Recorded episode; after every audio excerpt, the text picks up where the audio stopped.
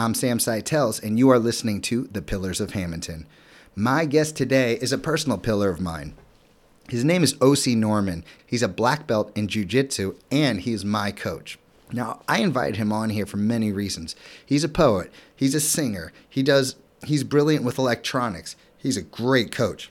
But the reason I had him on here for a second interview is because he does all these things while suffering from depression. We talked a lot about it. We talked about we talked about how it's so stigmatized here in America. And that's why we had this conversation because it shouldn't be. People should be able to discuss things. And because of this conversation, I learned a lot. And I feel like if people are out there are listening who are suffering from depression, they're going to know that they are not alone. Thank you, Ocie, for coming on here, being so transparent. And I got a lot out of this, and I hope you did too, brother. I'll see you at class when my kids grow up. Ladies and gentlemen, please welcome my incredible instructor, Mr. Ocie Norman.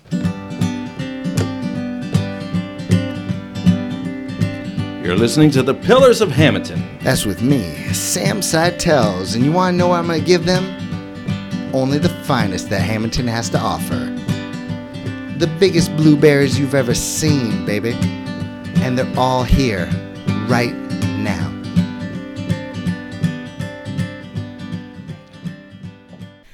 Well, I always come prepared, but I just found out my man. I need. I feel like it's hard because this is the first time I've done a podcast with someone who's my teacher. um, granted, it's like once every month or two. exactly. Whenever you show up. Yeah, whenever Very I can tardy. make it there. Yeah, super. But but I still have that respect for you. In, in fact, like one of the uh, things I want to talk about in this podcast is just a moment I had with you um, when I was at the grappling tournament. Mm-hmm. That's when I knew I, I'm a teacher to a lot of people. So to have a teacher watching me be successful in a grappling match and then being able to give you that hug afterwards, it was like I had that feeling like I, I like felt like oh, I made him proud. Yes. so. I mean that that's cool. Like I mean that's one of like the biggest joys that I get out of coaching. Um, I've been doing the competing thing for so long that it kind of gets like uh, it's every day, same thing, same thing. How long? How long were you competing? Um, I guess I started my freshman year, so I guess 2004. Um, I think I just took a hiatus two years ago. So like, what was that? 2017. So 13 years. I was just competing just straight through. But how old are you? Uh, I am 30 years old. Okay, so what? Where do you wrestle uh, competitively when you're 27 years old? Um, same. Uh, basically going through the tournaments between NAGA and then um Mawas is always a thing, which is a Mid Atlantic Wrestling Association. Okay, so you mainly were doing. You, are talking about jujitsu tournaments as well. Uh, jujitsu and wrestling. So wrestling is like the Mawas. Mawas is uh, wrestling. It's pure wrestling, scholastic uh, rules, everything that you would do like in high school. Um, it's those scoring systems. Yeah. Do you miss competing at all? Um, I do. Um, I got the itch again recently. Um, is that because Alec has lost all that weight and ex- he's ready to fight? That is exactly the reason. I know I, you, Ocie. That is like I am the, like man. It comes to Alec, I am the most competitive person in the world. Oh, you can't let him get ahead of you, can you? And it kills me. And, and uh. like seeing him lose all this weight and like me kind of getting out of shape, it like bugs me to like no end. So like it's one of the biggest things that like kind of motivating me. Like even today, I spent two hours at the gym, just like all right, I can't let Alec get that far ahead of me. So oh like, my god, he's going to be competing actually um, in a couple weeks. Uh, so I was like, you know, I can't get ready that fast, but I'll be. I would, January is gonna be my comeback tour. January. Yes. Okay. Have you started getting in shape? Yes. Uh, I, would, I, saw you there. Your arms getting big. Uh, you know, this is mostly cupcakes. Like, oh, that that's where your cupcakes go. This is where my cupcakes. Go. You ought to come here, man. All the cupcakes I get at Reed Preschool, you would be jacked. that's, that, that's that's what I'm looking for. I'm looking for that sugar, that sugar bump. Yeah, we got it all. yeah.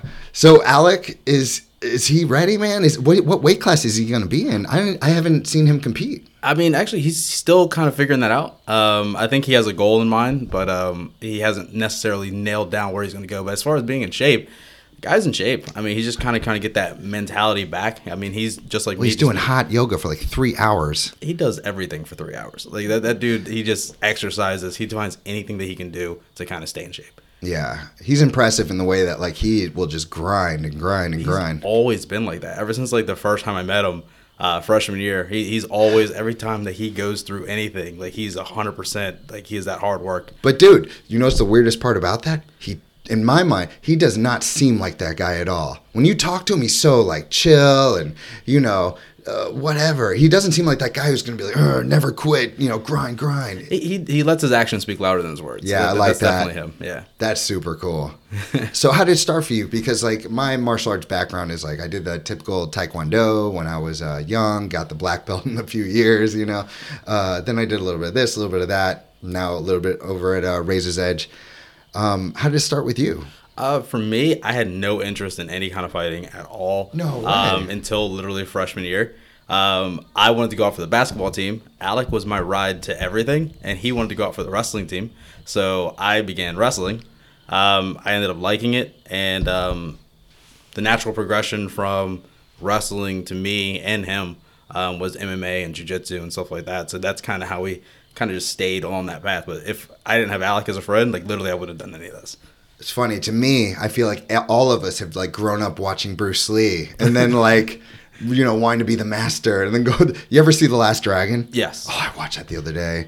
Like- so good. I was picked on, so like I didn't like to me like I was just like, oh, well, I just guess I can't fight. Like that's just I'm just bad at. Were you like people beat you up, or just you couldn't do anything when they pushed you around? Um, like I wouldn't say they beat me up. I would say that I lost more than I won, but um, I, I got picked on these mostly like name calling and stuff like that.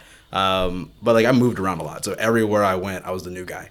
So uh, like I would get picked on just by people in school and stuff like that. and but you went to high school here in Hamilton, right? Yes, Uh, my freshman year of high school was my first time being in one school for an entire school year. Every every grade before my um, freshman year, I was at multiple schools every year. Why were you moving so much? Um, just between the parents. Um, my parents were uh, separated, so I was going back and forth between them. And then different situations would happen, like either whether at one home or anything. Like my freshman year, the only reason why I ended up in New Jersey because I'm not from New Jersey. I only have like family here. My um, originally from Virginia, so like my dad was down in Virginia, my mom's in Philly. The my eighth grade year, I ended up getting thrown out of the house. Um, my fresh um, during during my eighth grade year, I came down to um, Eighth grade? Yes, I came down What down. did you do, man? I came down to Jersey. Um, I told my aunt and uncle, I was like, "Hey, I just want to come visit uh, for the weekend." So then, um, at the end of the weekend, I was like, "You know what? I don't even have school. You know, I can just stay, I can Oh, just stay here for a little bit if you want." I was like, and then um, they were like, "It was like, oh yeah, go ahead, yeah, you can stay." And then like my last day there, I'm just like, "All right, I don't really have anywhere else to go, so I like live here for a little bit?" And they're like, "All right, yeah, we'll figure it out." And then I ended up going to high school down here. yeah, yeah, right on. Yeah, my aunt and uncle were very uh, understanding. They they kind of made that work. Why'd you get kicked out? Um, it- it's the stupidest thing. Um, I was living with my brother's dad at at the time, and um, I he spilled cereal on my bed. I got mad at him. Wait, hold on. Let me process the beginning of that story of why you got kicked out of a house in eighth grade. Okay, go on. All right, so like he spilled cereal on my bed. I'm sleeping in it. I get mad at him. I get mad at him. His dad gets mad at me for being mad at him and throws me out of the house. So yeah, it was very uh, it was a very adult conversation. They would never make it in my house. Do you know how much we all spill cereal on each other and everything else? It's Like, my little- constant. My little, brother was like, he was cool, but like, his dad just overreacted. Yeah, that's an overreaction, to say the least. I feel like there might have been some hatred brewing before that. There, or there had to be something. Yeah, there know. had to be. So, are you like, because like I'm a lifelong lover of martial arts. Like I haven't trained like you and Alec, obviously, but I've loved martial arts since I was a kid.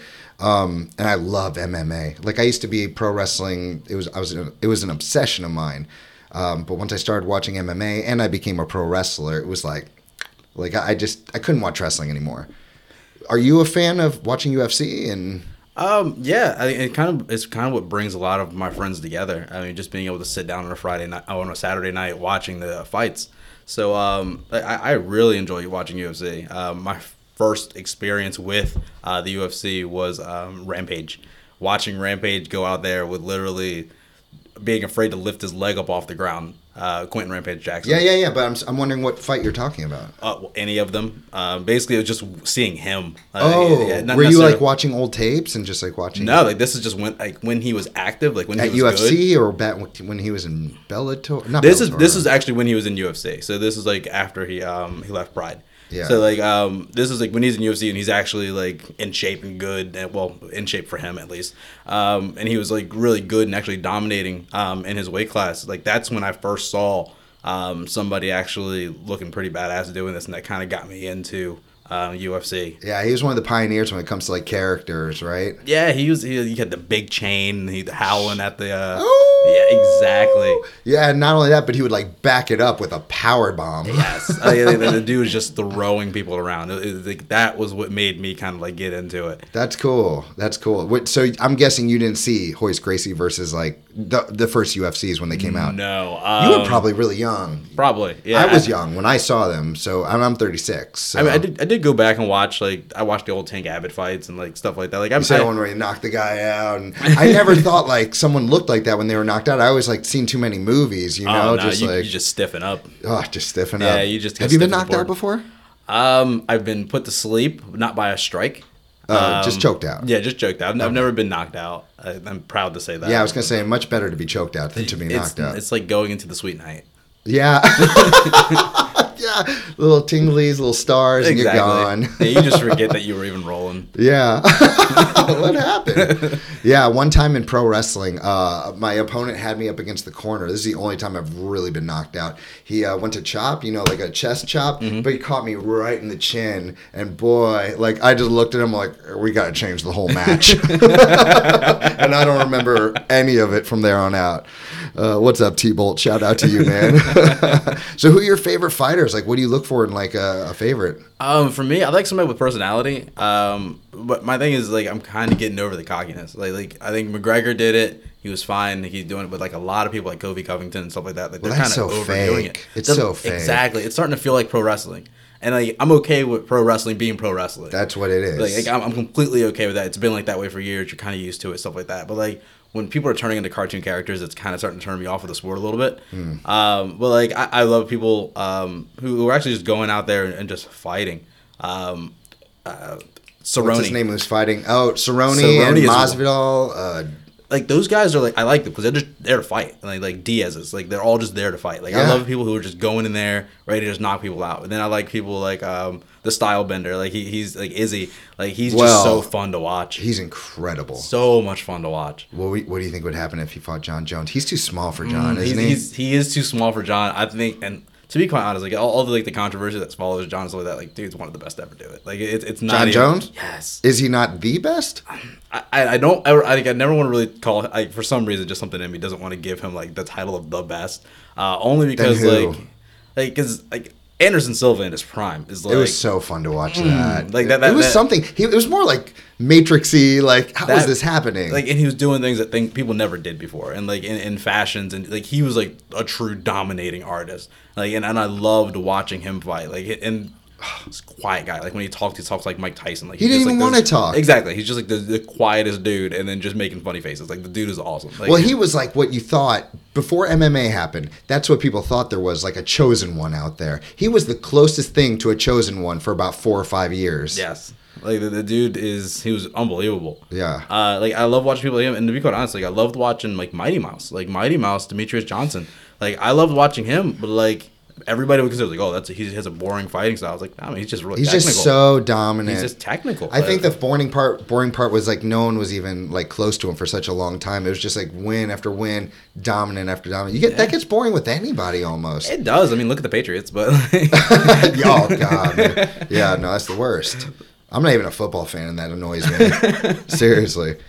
You know what my favorite fighters are? Like uh, before I get into the next thing, are the ones who just like and it blows my mind. I feel like you probably have gained this over years of wrestling. The ones who just never quit, like the uh, Diego Sanchez's kind of Forrest Griffin type, like the ones who just like you just know keep coming and coming, even though they're beat up. And, Right. Uh, Clay Guida, even though he loses all the time, but like you know he's not going to quit. exactly, you know, he's always going to have another fight, and like that's what like Forrest Griffin was like in his prime. Like I loved watching like that Shogun. like that first like um it was the uh, Ultimate Fighter finale. Like that put UFC on the map. Like they, and like he has a lifetime contract for that. But then like to see how he was like in his prime all the way until like the end of his career. Like I don't know if you've read like any of his books. I've read all of them. Uh, like I, All of them. He's like the funniest dude. He's hilarious. Like, the the, apoc- tests, the test at the beginning. Oh, hilarious! absolutely like, it- he was a very good person to watch. Like if you were like a beginner MMA fan at that time, like you Yeah, came you in know, at the golden age. Anyone who's listening to this, um, God, we talked a lot MMA. If we haven't lost you listeners who do not care about MMA, listen, if you're going to watch one fight to understand what what has been happening, go to Forrest Griffin versus Stephan Bonnar. It's the they they say what what do they say? It's like the one that It's been it was like the number one ranked um, UFC fight of all time. Like it, it was like it was just a war on both sides. So, um, yeah, you're my teacher. It's kind of weird for me to like, because I've always grown up like with the martial arts mentality, and I am a teacher, so I feel like I always respect my teacher, and I would respect anyone at the end of the at the other uh, end of the table. I don't know, man. You're my teacher, though. I mean, we're friends too, and I think that's like the kind of thing we gotta understand. Like we're, we're about the same age. Like it's it's nice, like uh, being able to have a conversation like in and outside of the school. I mean, it's it's it's pretty relaxed there too. I mean, we we josh around and everything like that. it's relaxed for you, bro. you have to understand. Every time I come, it's the first time in a month. I am sweating. I'm dying, and like it's the first time I'm seeing everyone in a month. So. Yeah, But I love it. When these kids grow up, I'll be there, bro. It's it's a lot. It's It- that life balance. much. That life balance is a lot. Yeah, it's. Uh, I, I promise you, it's not out of being lazy or not wanting to be there. I'm paying a lot of money that's not being used at all. So, but I will be there one day. I'll be. Uh, are you gonna be a black belt one day? I, I mean, I hope so. I mean, I put in a lot of time. Um, but like for me, it's it's about enjoying the journey. I mean, enjoying the people that I'm there with. Um, when that time comes, it'll come in its own pace. I'm Yeah. gonna keep learning before and after it. Yeah, that's cool. Yeah, that's a cool thing about jujitsu. It seems like there's a real love for it, and you just never stop learning. It, and that's the thing, and it keeps evolving. Like, I, there's so many things that I've learned over the years that like are completely inadequate right now. Like, like I've I've tried to actually um, teach a class, and then like I'll have people from other schools or like who started later, and they'll actually show me like, oh well, I've seen it this way, and I'm like, well, it's a lot better than the way I learned it. And, Ah. like, and you're a brown belt, exactly. I'm a which is stripe. how many years? Four stripe brown I'm belt. four stripe brown belt. Wow. And so, how many years in are you? Um, I guess I started this what, 2009 ish, so it's yeah, about 10 years. Yeah, and you've been like at it, at it, training, training. I mean, I've had off and on. I mean, injuries, um, and just life circumstances of me just being outside of the gym. Um, but like for the most part, um, I've always done some kind of grappling. I mean, wrestling definitely helped while going Oh, into this. Yes. that must have really gotten And- you a foot in the door. it fast tracked me a decent amount. But like, I, I spent a lot of time um, at blue belt. Blue belt was a long belt for me. Oh yeah. Uh, I spent five years at blue belt. Like, Oh, out of my 10 years I'm gonna ago, spend five years at white belt, so it's like it's all good. yeah so it, it definitely um, it definitely took its toll so i mean i'm gonna keep doing it. it it's still fun to me and like like i said now i have like a newer passion which is really coaching and teaching and seeing like my students actually develop Yeah, well, I see that in the class. You walk over to me, see what I'm doing. I'm like, oh shoot, he's here, Judging oh, harshly. messing me. I'm gonna mess up every single time, and I do. But then you correct me like Never a let me pro. down. I- never let me down at all oh, thank you, brother. Thank you. So you're not just uh, a man of the martial arts. You have various arts behind you. Uh, so I want to talk about one I just found out, bro. I'm not gonna say who told me. Gonna remain anonymous. But you sing? Oh god i hate i hate people um, yeah. um i have no known to dabble i mean like i Like at your wedding? Like when did you sing? When did you- yes i you did, i did sing my wife down the aisle uh that is something that i did do What'd you sing? Um, she made me. Um, I I sung an Ed Sheeran si- uh, song, something C. I can't remember what it was. Okay. Um, but yeah, my wife made me do it. Like she, like that was her one request. Um, and she like really, really guilted me into doing it. How nervous were you? Um, very, because th- that's why I say I dabble, because I'm, I'm, I do get stage fright. Like I'm very shy when it comes to people. Um, like I can be in front of a whole stadium of people in a singlet, but when it comes to singing or doing anything in front of people, like I just freeze up. So normally I'm not really good at it, but um, it, it is something that I like to do. Like I, I sing all around the house. Like I make up songs. It's like ridiculous. Like I can be brushing my teeth and I'll make up a song just about brushing my teeth. I have to do that. I have to do that for four kids a day. I'm making songs for everything, but I don't feel like you're really like that. I mean, look, you're on the microphones now. You're just talking away, like and, that, and that's the thing like with, like I'm able to have conversations with my friends. Like I like I love like I, I do feel comfortable. Like and I thought like I came in here I was like I'm just so nervous. Like I gotta be like Oh, where you were before got Yes, like before I got here, like I was just nervous. Like, I said, I did all this prepping uh, mainly because like I need to make sure I have stuff to say like when I freeze. But like it, it, Wait a minute. An hour ago, you said you could t- talk forever about anything. I can I can talk forever about things until my nerves get in the way, and then I got to remember what I was trying to say. Oh yeah, yeah. Because I'll randomly just go off on a tangent about like strudels. Like it, it's Toaster strudels. exactly. And I just got reminded yesterday about how amazing those are. Like, Oh. completely off topic again, but like I love toaster strudels. Bro, I, I get reminded about childhood foods on the reg over here, man. Toaster strudels I've been reminded about like twice now in six years. So, toaster strudels, check it out, Nicole. Get on it. All right, now they know she's here. Yeah, she's, she's no longer hidden. She will be on an episode quite soon. Um, so what kind of music, man? Like, what what are you into? Um, I like anything that you can actually like just sing to. Like, I mean, I'm I like I listen to rap and stuff like that, but I'm really like an R and B dude. But I really am into old school. Like my genre is Motown. Like I grew up listening to Otis Redding, The Temptations, stuff like that. Otis Redding is my like he that was our wedding song. Like when I when I What's the song? Uh, we did um, "Try a Little Tenderness" by Otis Redding. One of my favorite artists uh, of all time. Like soul singer, like dude is ri- ridiculous What his voice, his presence, everything. both. Like he, he was one of the dudes who like kind of died young, but like his voice just sounds like the oldest man you've ever heard. But like it's just so soulful. Like I absolutely loved um, listening to him sing because my grandfather used to just sing it like around the house, I love old and soulful voices. and I love it. Like and he's he's he's the dude. Yeah. All right, I'm gonna check that out. so that's what you sing to. Yes, Otis Redding is, is my songs of choice. Yeah, right on. Uh, and not only are you a singer, but like I, I'm really interested uh, to find out about your poetry. Um, it- it's funny because like you look at you at first on uh, on paper, it's like you know a really smart tech. You uh, you're a fighter, but you also write poetry. Yeah. it's like what? Um, poetry is like actually one of the most near and dear things to my heart. Uh, mainly because I've been doing that since before I've been doing anything. Like before I was singing, before like I started fighting. Um, literally my first passion was like really like writing poetry. Like, like, it's been something I've been doing since I was very very young. Um, since I learned to write, it's kind of just like as, as like when I was growing up, like I went through like a lot of different like, growing up phases. Like I said, I got picked on stuff like that. It's kind of just a way like to kind of get my emotions out. Um, and, and it's something that I really, really fell in love with. It kind of makes it easy just to put uh, feelings down on paper and making them rhyme and putting them in stanzas and using metaphors and stuff like that. It, it's it's kind of relaxing to me. It's something I've done and held on to for many years. So are you writing currently?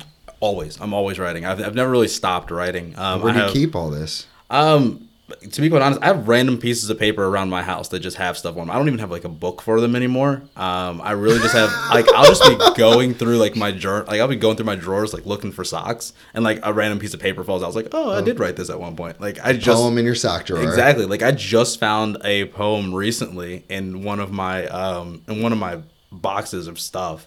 Um, it was like one of the first poems I ever wrote for my wife, well, my now wife. Oh, you Um, write when we- poems for the when we wife. first started Nice. dating. Like I, when I asked her out in high school um, in 2007, like when I asked her out uh, to be my girlfriend, I actually wrote to her. Uh, I wrote a poem like bef- like as like that was my way of asking her out in the poem. So like that's kind of um like that's like what I use. I use it to really get across those sensitive moments in my life. Bro, you had some serious game. I, I mean, I, I have selective game. Like it, it's Selective game. yeah, because like It I can comes tell you and now- goes? exactly. Because like if it's like it, that's why I love texting so much. I can actually think about what I'm about to say. Because if I'm just like talking to mm. somebody, I do not sound smooth at all. Mm. like I am, like I do not have the most game at all. I just like give them a nice little wink and call it a day. Yeah, like, it- it's but not- that's smooth. That and you did that with your wife. Yeah, I that's mean- a cute little story, man. Like, that's how you met your wife. Uh, well, no, I met her um, in a very in many complicated ways, but I guess the first, yeah, um, my friends know the stories behind that. But um, as far as like me first meeting her, I walked into a class, didn't know who the heck she was, and did her whole science project for her, basically. Um, that, that's that's when I met her. But as far as our relationship developing, that was a couple years in the making And she's like an artist in her own right. she if it if it involves colors or artistic talent in any kind of way photography painting um, drawing it, she can do it like she Alright. is amazingly um, artistic. Cool, cool. I need a new piece for She this. can't sing though. I can. T- oh, Oh, she's awful. no. I'll Did she call her out. try? Did she try? Unfortunately, um, Oh. but and I'll, I'll call her out on this, and I have no problem. Mm-hmm. Um, Katie cannot sing. Yeah. See, this is why I feel like I've known you guys for like almost two years now. I've never hung out with you guys. I don't feel like I could handle your crew. You guys are really mean to each other. And that's usually what an outside. That's what you most outsiders say. Like every single new person we have brought into our group has said, "You guys are rough with each other," and I'm like, "You are getting the censored version. Like it is. we, we are rough, uh, but like it, it's One time I saw Alec and Nicole, and I didn't realize you guys were like this. This was my first exposure. But he said something to Nicole, and I just thought this was like he was just saying this to a client of the school. And I was like, oh my God.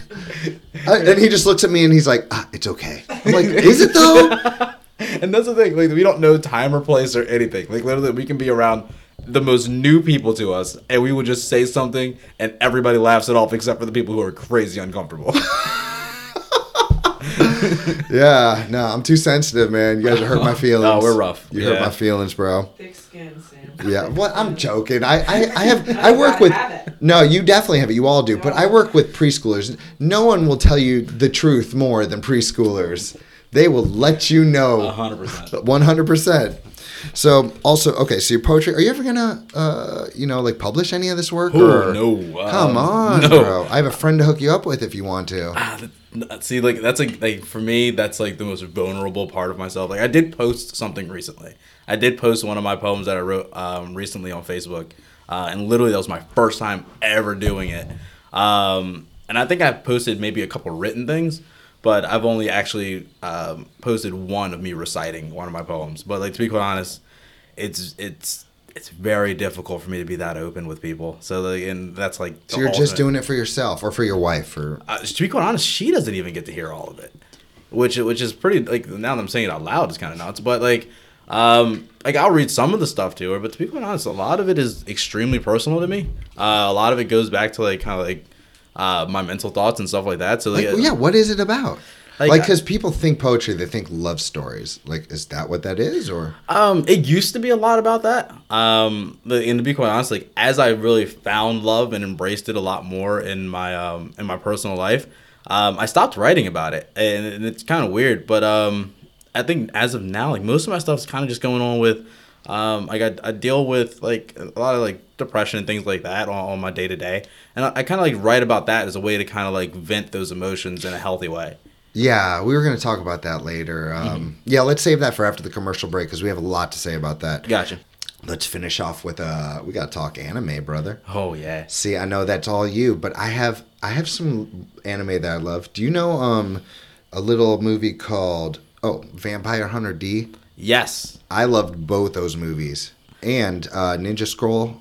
Um, I have not got. I have not watched that. That is blowing my mind, sir. I I feel like not. that's like uh, like everyone has. like to be like some like some of like the older stuff like I'm pretty much I'm a casual for like I'm a casual for like a lot of the, a lot of the stuff. see, I'm older, man. See, that's yeah. where it is. Like me, like obviously the big three, I, I can like recite like it's it's no problem. Um, a lot of the newer stuff, like for me right now, like I'm highly into My Hero Academia. Um, My Hero Academia is like one of the best artworks to ever be put on. Like I read more than I watch. Are you're talking about graphic novel. Um, no, it's it's it's a it's a manga and it's also an anime now. They're just started season four. Um, but oh, okay. yeah, so it, it's amazing. But I got into it with Dragon Ball Z, like most kids my age. Dragon Ball Z and Dragon Ball and things like that is really what got me hooked on uh, anime and things of that nature. Yeah, Dragon Ball Z was cool, man. My kids are watching it. Now. Makes me proud. it- it's the only like it, when you look at like raising a kid, they have to watch that or else they can't like go on with their lives. There's certain movies for sure. Like, and you know what? I, I, I, at first I was like, you know, when I drove in my car, there was no DVD player. It's not fair you have a DVD. but now I'm like, oh, now you have to watch Back to the Future. Now you, you have to watch The Never-Ending Story 15 times. But uh, yeah, they end up loving my own movies, and uh, as a dad, that makes me happy. That makes you so happy. so happy, dude. Uh, we got a lot more to talk about, but we also got a commercial break. Gotcha. Cool beans? All right. Dave Birnbaum, real estate agent. Oh, come on now, Sam. You shouldn't have. Anything to feel the burn. No, I love it right now. Yeah, well, did you know that going through Remax will get you charged up? All we want to do is Blow people's minds. Oh, come on now, Sam. What? You don't like the sound effects? I'm just trying to get my name out there. I know, because you're up at the crack of dawn every morning working hard. what? You think you could sell this thing without sound effects? Be my guest. Tell them what it's about. This is Dave Birnbaum, Remax Community. Buy, rent, sell with Burn. Just give me a call when you're ready to go. 856 524 2927. I can't wait to help you out. Oh, Dave, just one more sound effect. I guess do it, Sam. For all the people who have saved money with Dave Birnbaum, this one's for you. So, so the reason um, I called upon this meeting was uh, from some posts that you uh, were posting on Facebook. I actually caught on, you know, after a while. You know, you're my teacher. Like I was interested in seeing, but uh, most of your posts are absolutely hilarious. Uh, but every now and then you get one in there where I think, whoa, okay. Um, he's having a rough day with that post. um, and then you posted something, a quote from the Joker uh, after you've seen the movie. Do you remember it off the top of your head? Um, the worst thing about mental illness is everybody expects you to behave like you don't have one. Yeah, and that that's that was that was very impactful to me um, when I when I read that in the movie um, because it's completely true about like how our society like looks at it. Like they when they see you act like when they see kind of people who behave like when they have a mental illness, like they kind of look like kind of side eye them sometimes. Like it's kind of like, like why are you even doing that here? So it, it, it's kind of it was kind of like a kind of cool viewpoint um, just a very blunt viewpoint of like kind of how society sees mental illness in a way. Did you see it like that you related to what he was saying? Um, sometimes I, I mean, most people don't talk about the issues that they have going on, um, mainly because they don't feel like people are listening, or, or they or they kind of feel like they're trying too hard to relate. Uh, literally, I, sometimes I just want you to listen to, to to like the things that are going on. I don't necessarily need you to be like, oh, one time I stubbed my toe, so it's kind of the same thing. Like, no, it, it's not. And like that's kind of like what the I actually posted a poem on Facebook. Um, it was called um, "We All Get Sad Sometimes." Um, it's mainly about me being uh, me having like the mental struggles that I have, and then kind of people just trying to be like, oh yeah, well we all get a little sad sometimes, and like no, it's not the same. Like I, I know you think that it's kind of the same, but it's not. I want to feel like I can understand because I suffered with depression as a teenager, and I remember I, I'm not that way anymore, but I remember just a feeling of of not being able to get out of a box, just a weight on my shoulder, afraid to turn a corner. It just these it's just negative, negative. You have negative thought all day long. You know, I got into a career I love. I have a, a great life. Like, and uh, I'm I'm able to. I, I got way past that, but I feel like uh, I get you because I know how awful it was. If you were to talk to my parents, they would tell you like this. He was not the Sam that you know right now. But I understand like it's debilitating. Like it, it is. Like I mean, some days you're just kind of like, like why am I even getting up? Uh, like- and like another quote that like I heard um, from a poet that I, I do like to listen to. Um, he said, "It's not that I want to die. It's that I don't want to live anymore." Like, and that kind of hit me in a way. It was like. It's like like that. That's what, like he's like, there's no self harm to it. It's just like he's like he's done life. Like he, he feels so depressed or in a box or that he just like can't get out of a funk or he's just always in his own head that he's just like is this all that's it to it like is this all that life is so it's just kind of going day by day like there's nothing getting him to the next day outside of just like still breathing What do you think is the difference between someone like that and someone like me who just sees opportunity? And I don't mean to sound cheesy, but it's just very true with my mindset. Where uh, every day I, I, I have an opportunity to do this and that and this right now with you, it's a huge and, and my day is being uh, utilized, you know, season day, and I, it make, gives me such great pleasure, and it's worth it. I think it's worth it. Do you wake up sometimes just thinking it's just not worth it? I think for me, it's more that I, I kind of feel like nothing really excites me. Uh, like I, for as much as I do, and I smile and I joke and I have fun with my friends. Like when I sit back and I think about it, it's like like that it's not a lasting happiness like for me and, and like i've had this conversation with uh, a couple of my friends it's like for me it's about enjoying the moments because in between those moments it's, it's really just a lot of dead air um it's not that i don't see like the opportunities because like I actually I do a decent amount, um, but I wouldn't say that like I'm motivated to do a decent amount. Like those things don't necessarily cause me like a lot of joy anymore. Um, it's more so that like I know this is something I have to do to get to my quote unquote goal. Like whether like and it's not and it's to the point where like where it's not even like necessarily the goal that is really motivating me to do anything. It's just like I feel like I should have something. Like if I don't have something, then like it's going to get a lot worse. Well, talking about the Joker, he kind of has this mentality like, does it all matter? Like, nothing matters. So, do you feel like a lot of the stuff you do just doesn't matter?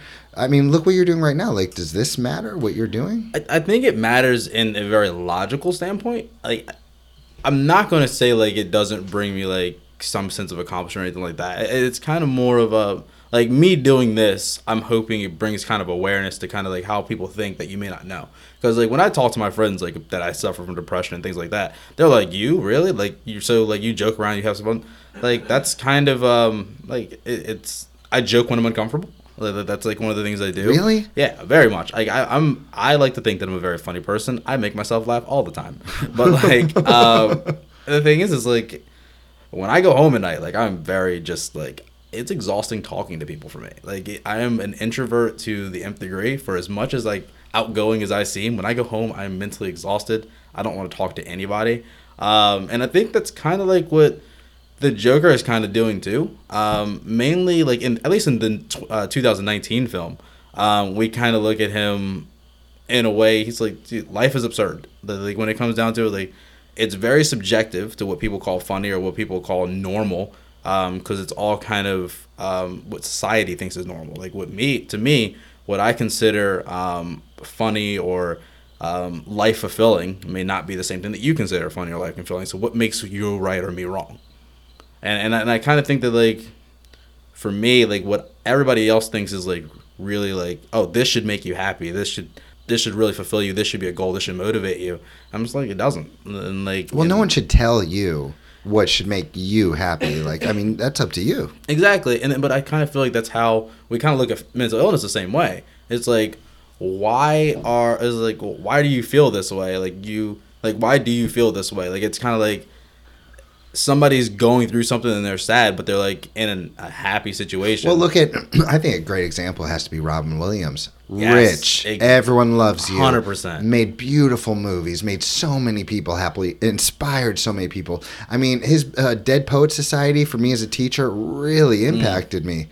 Um, I mean, how many laughs?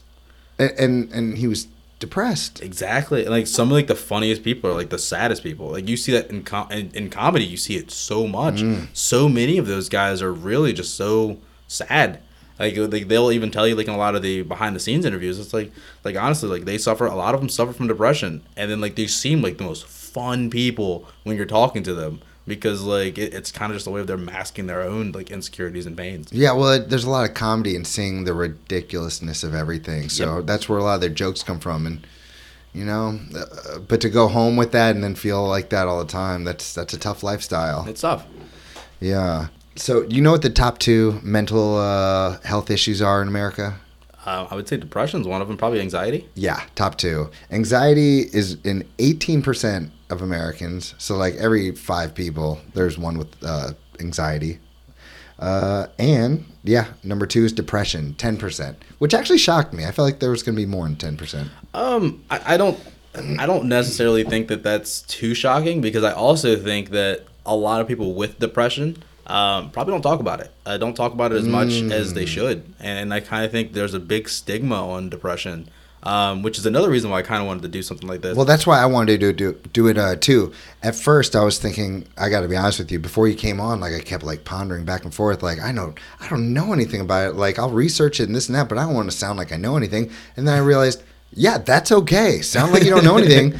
but it takes away the taboo. It takes away the stigma. You can talk about it. Let's Yeah. just talk. and, and I think that's like really important, like, especially like in like I mean I can speak from my experience. I feel like in the African American community, it's like a huge stigma for like people to have like to go to help, like go for help for mental issues. Like I feel like growing up, like if you're like if your dad big and tough and stuff like that, like and he has like he gets depressed and stuff like that. Like if he goes to somebody, like, he looks weak. Like he looks weak talking to people for help, and I kind of feel like that's a stigma in not just our um, African American community, but I do I saw it there. Um, I think that's a big stigma just for men in general. Like we're supposed to be like these big macho dudes. Why do you think that is? I, I honestly think like we've been kind of um we, we've been kind of bred and like over the years like men are supposed to be strong they're not supposed to cry they're supposed But to you be, know what? like, really tough And I'm not saying like all men cry. I'm not saying that kind of statement. What I'm saying is that like the people who are often the weakest are the ones who hide all these emotions, and the ones who are stronger, it's like, hey, I'm super bummed out today. Can you leave me alone? like, exactly and, and the thing is and how do we even look at those people like as a society like when somebody like when you see like a man like who comes out to you and he's like wearing his emotions on the sleeve like a lot of people's first imp, like first like thought is like kind of like stay away like shy away from it because it looks weird to the eye because of how we've been conditioned over so mm. many years. So like it, and it kind of stops other people from kind of being like all right, well i'm actually feeling that way too. Like it kind of like stops people from coming out about like their different struggles. It's weird. Like I got this pectoral tear in February, and like people talk about it, like, oh, that's so cool. You got your battle scar. You got this. You got that. If I were to be like, yeah, you know, something really bad happened to me, and I've been depressed for like the last ten months.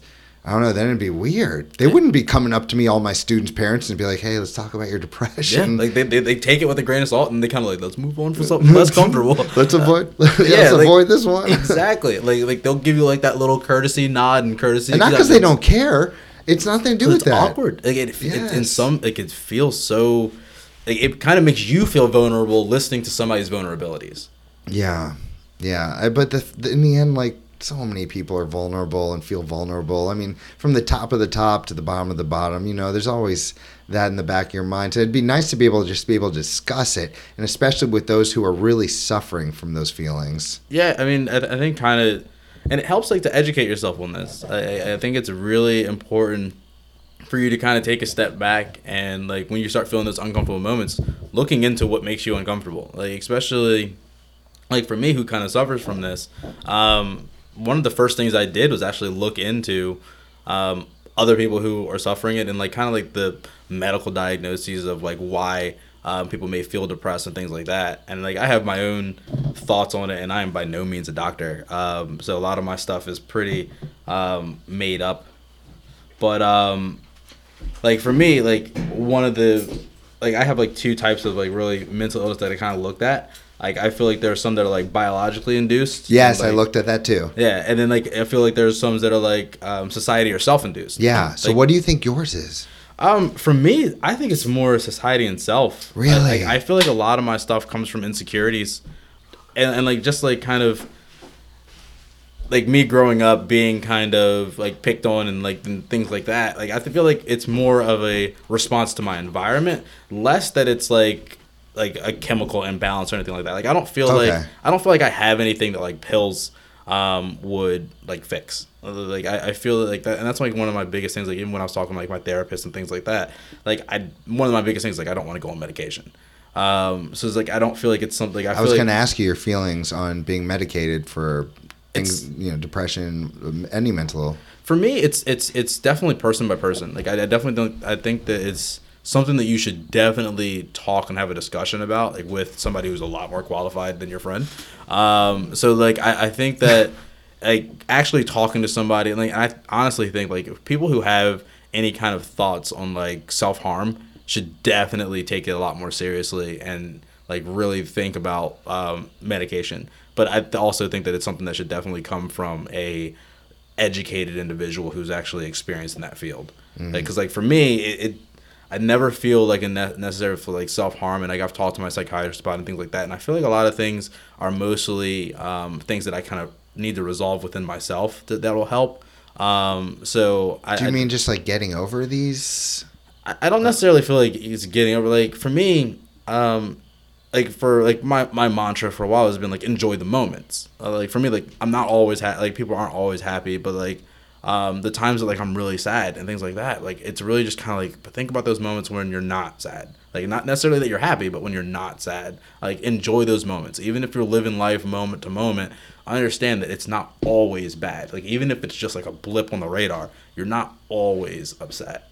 Or like you're not always just lost in your own head. So That's like, a good thing to remember because I remember when I did suffer from depression as a teenager, I remember feeling like it would never end. Mm-hmm. And that was a scary feeling. and and it's hard like when you put kind of like open end like it's like an open ended question like you just don't know when you're going to get to the period at the end of it and like when you kind of step back and you're able to kind of think it was like oh well I did go out that that night and like you know it, it wasn't bad like it wasn't terrible like yeah there was a little bit of anxiety but like you know I smiled I laughed I joked like it, it can't all be bad And you know what's really sad is that there's even a stigma behind going to therapist. You go to a therapist.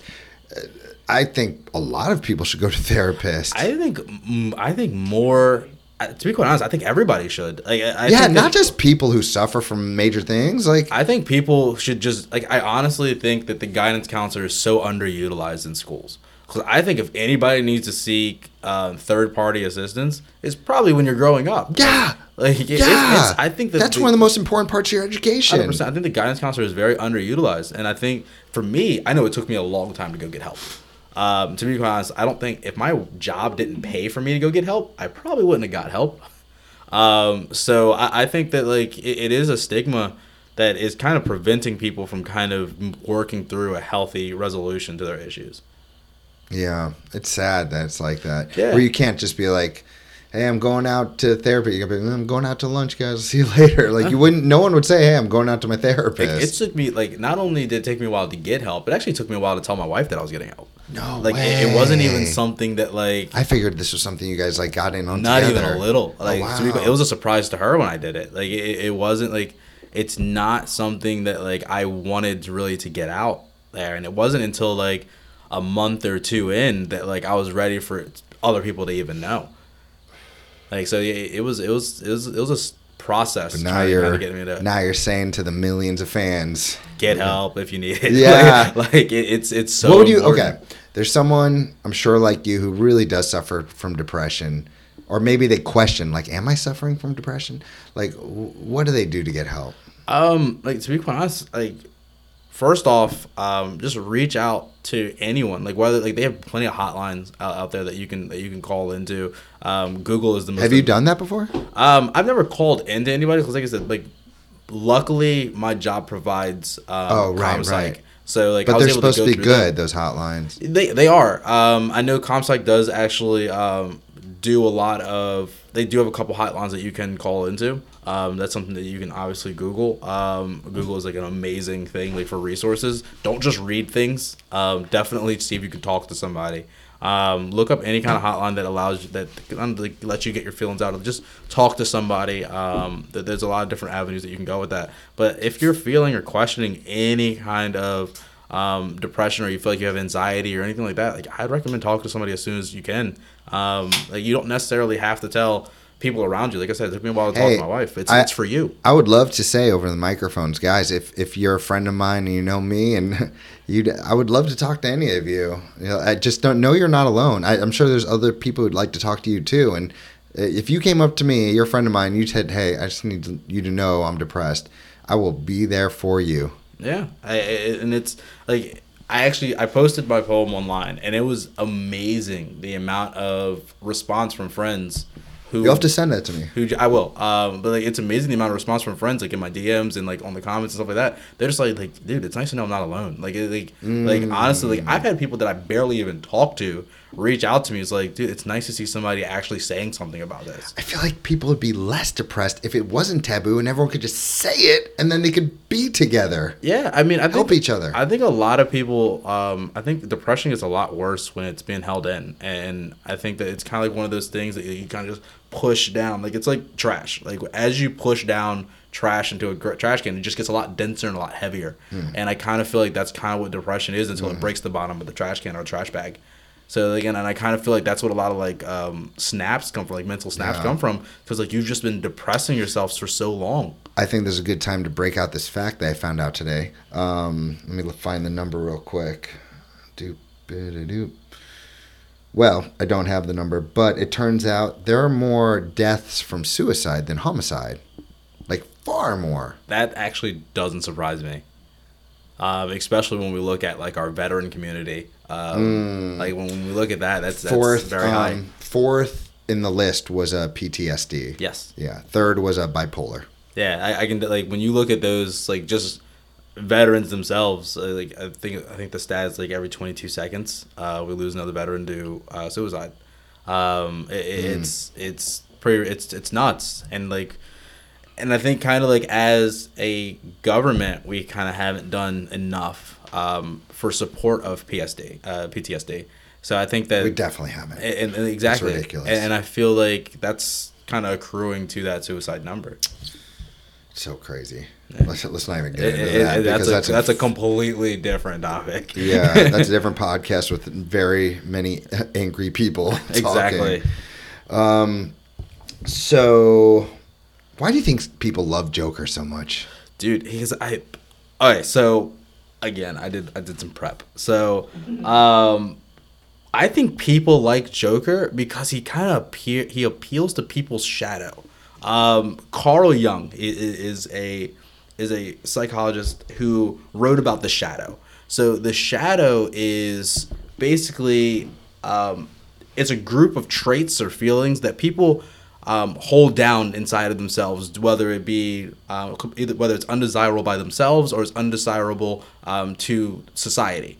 They just hold it down and they kind of keep it under the surface. And I think the Joker is a complete um, release of the shadow. And I think that the movie um, kind of trying to it shows him in the beginning really holding down his shadow, like trying to be a good person, like just trying to go through his life so hard. like exactly, and he's just getting knocked down. Painful. puts it down, puts it down, puts it down, and then when he puts on the makeup, it's kind of his shadow just taking over, and he's like, "Yo, screw it! Like this is this is I've me." never been more in awe of a performance in my life. so raw. Like and like I was just I was so happy with the director like for being brave enough to do this because this was very um critically received before it even aired. Like so many people were afraid to see it because like they were just like this is a dangerous thing and now it's like Do you think it's a dangerous movie?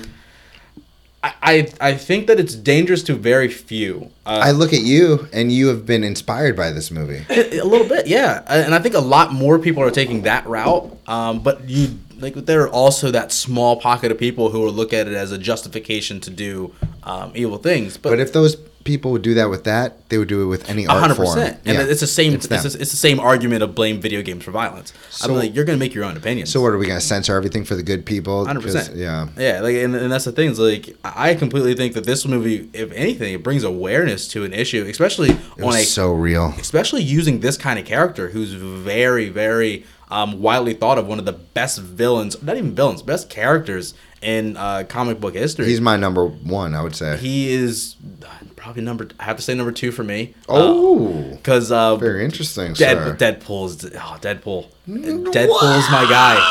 Dude! Deadpool is my Oh, guy. You But were it- talking apples to oranges. You're talking comedy to tragedy. Like, No, no, the thing is, is Deadpool's a tragedy too. I know. I was just after I said comedy and tragedy, I did that with both the characters. I'm like, Yeah, oh well, this just got I was- like, interesting. the thing is, like Deadpool, another psych, he has a lot of psychological mental illness. They're both comedy and tragedy. They both are. hundred percent, and that's why I like him. Like he's like Deadpool's completely schizophrenic, and like he talks to himself, has the best conversations within his head, and he has a lot of moral dilemmas. But Joker is just to the point where he's just like, I wear everything on my sleeve. Like I don't have conversation. Like you will hear it. He has no filter, and like, whether it becomes to actions or whether it comes to the words that he says, and he's completely uh, like.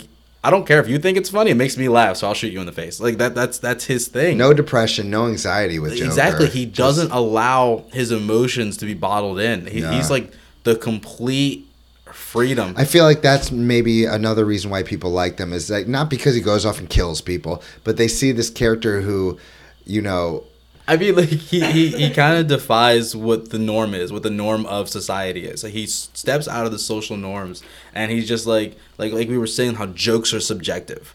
Like his thing is like, dude, not just jokes are subjective. morality, ethics, like all that is subjective. Like what you deem, like what you decide is good and evil. I don't have to agree. I mean, don't get me wrong. I can be put in jail for whatever, but like that's your laws. That's not like that's not the laws of nature. You don't see giraffes and lions and stuff going to jail for following their nature. Right. And and that's kind of like he's he's kind of just like dude, this is who I am. I'm not going to censor it because it goes against your laws. Like and that's he he lives by a like a metaphorical law of the jungle. A lot of people want that freedom, but like Yeah. it's but like they don't want it like yes and no. like it's a fun like dream, but I feel like in, in some like obviously he's like a hyperbole of it, but like yes, in, in, yes, that's what I mean. Like, like, he, it's like a hyperbole, obviously. I mean, it, it's fiction, but like you have a lot of people who just were like, I wish that it was socially acceptable, like to be me. And like, I mean, we look at we we look at now, like we look at like the huge movement in uh, gender equality or um, uh, people's um, their sexual orientation, like and people like coming out in in different ways and like for so long they just felt like i wish that it was socially acceptable to be me. And like they held it in. And like obviously this is on a different scale like with different thoughts. But like he's basically the personification of desires that you wish could just be out and be good and just be live deal with it. And and, and I kind of feel like we all in some aspect of our life just want to be like I don't want to have a filter. Like I mean for people who work in corporate America and how often you have to change your speech patterns. Like when I'm with my friends, I will just say whatever I want. If it hurts their feelings, too bad. You know I love you. But if you say that in corporate America, you're like, oh well, I guess I'm meeting the HR guy today, and like you kind of it's like the society is teaching you is treating you like corporate America, but you would wish that you could just live like how you are with like your close friends.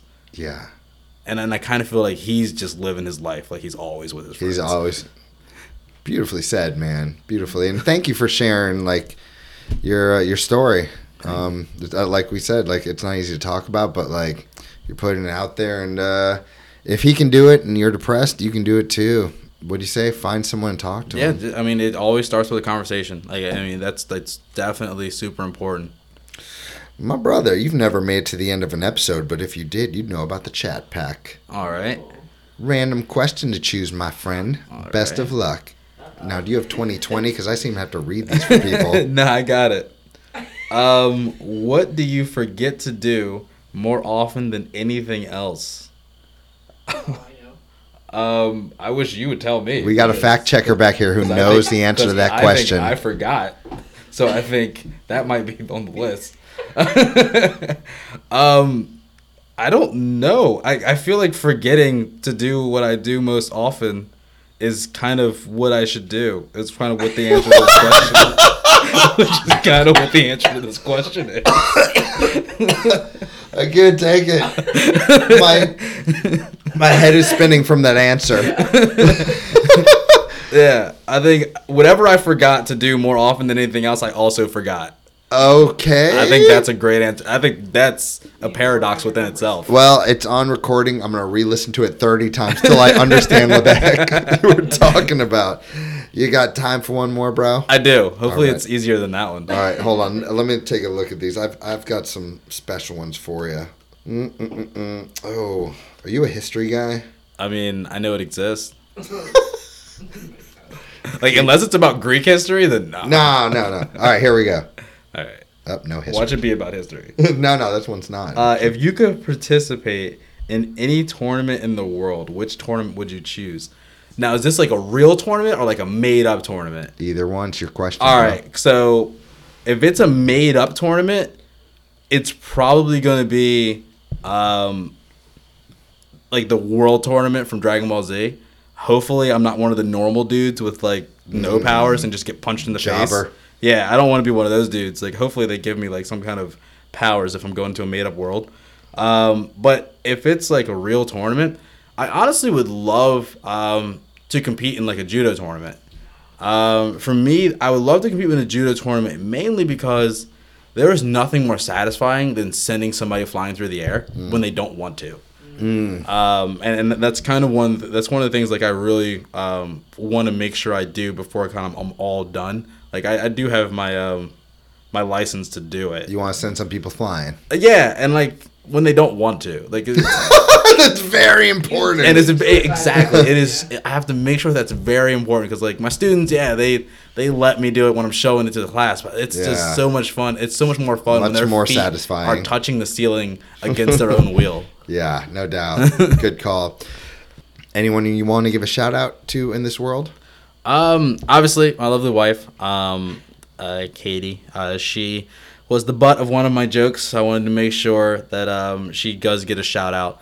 Um, I, I mean every word that I said uh, as far as her not being able to sing, but I also love her so much. Um, she she's a very important person in my life.